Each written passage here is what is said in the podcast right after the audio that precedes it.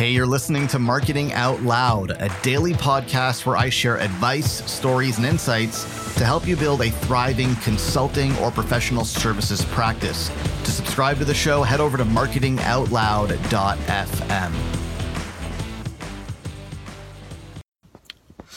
Hey, a couple of interesting themes have been intertwining for me today. First of all, this morning had a group coaching call with my clients Every Monday, I share a mindset lesson with them because mindset is like taking your vitamins. If you don't take them, you're bound to get sick. You need a constant mindset reminder to train yourself how to think properly. And on today's mindset lesson, we were talking about how to go from circumstance to control. From circumstance to control. Most people go through life, and this applies just as well to their business as it does to the rest of their lives, on autopilot um, where they are a, a, product of circumstance, where their outcomes are a product of circumstance. Things just kind of happen to them, and they're simply observing and watching these things happen without exerting any kind of control over the things that happen. And where you want to be from a business perspective, but certainly this applies to anything in your personal life as well, is you want to be in a place of control where you're not just letting things happen to you, but you are directing those things. You have control over what happens to you and how you respond to those events. And there's a framework to do that, which I taught on this, this morning's mindset lesson.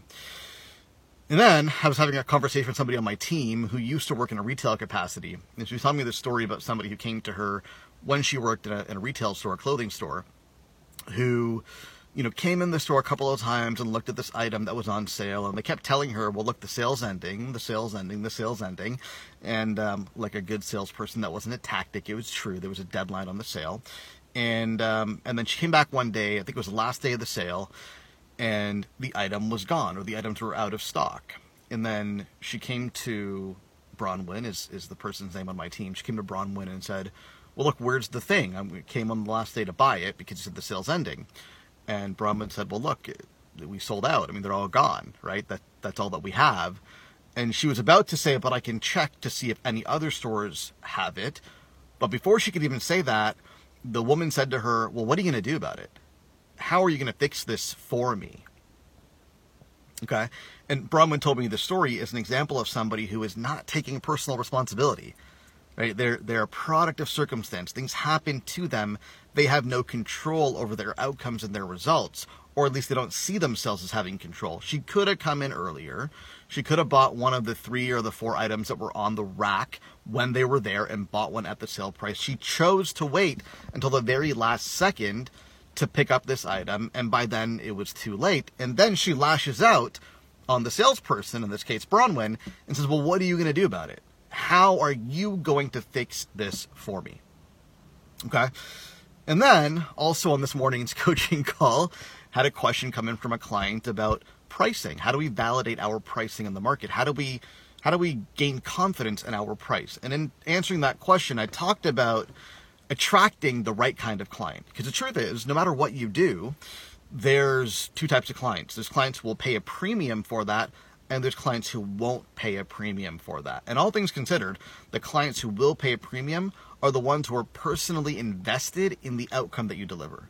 It's really, really important for them to get that outcome, to get that result, or to achieve that goal, and therefore they're to be willing to pay a premium.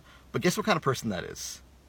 That's the kind of person that takes personal responsibility for their outcomes, that takes personal responsibility for their results, that doesn't see themselves or their business or their role within a larger company as merely a circumstantial role. They don't see themselves as somebody, as an agent who just has things happen to them. They see themselves as an agent of change, somebody who gets things done, who makes things happen, who creates their own results and outcomes. That's the kind of client that you want, because that's the kind of client who's going to work with you in partnership to get results. You don't want the kind of client that walked into that store and said to Bronwyn, How are you going to fix this for me?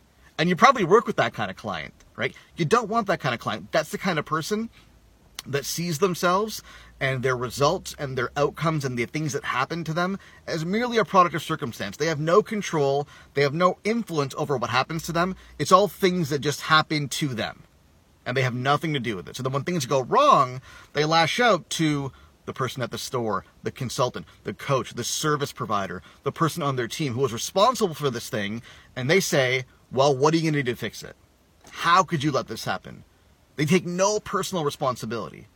Versus the client, and I hope you've worked with clients like this who take personal responsibility so that when things go wrong or they hit a setback or they're facing an obstacle, they say, Hey, well, what can we do to fix this together? How can I help? What do you need from me to solve this problem? That's the kind of client you want to work with. That's also the kind of client that will pay a premium to work with you because they're invested in the outcome. But to get that kind of client, guess what? You got to be that kind of person. You got to be the person who takes personal responsibility for your outcomes and your results and the things that happen to you. You got to see yourself as an agent of change, as somebody who can exert influence, who can do things to change the results and the outcomes that you experience in your life and in your business. Hope that all makes sense. That was a bit of a mouthful. If you have any questions about this, drop them in the comments below. Happy to help. Cheers.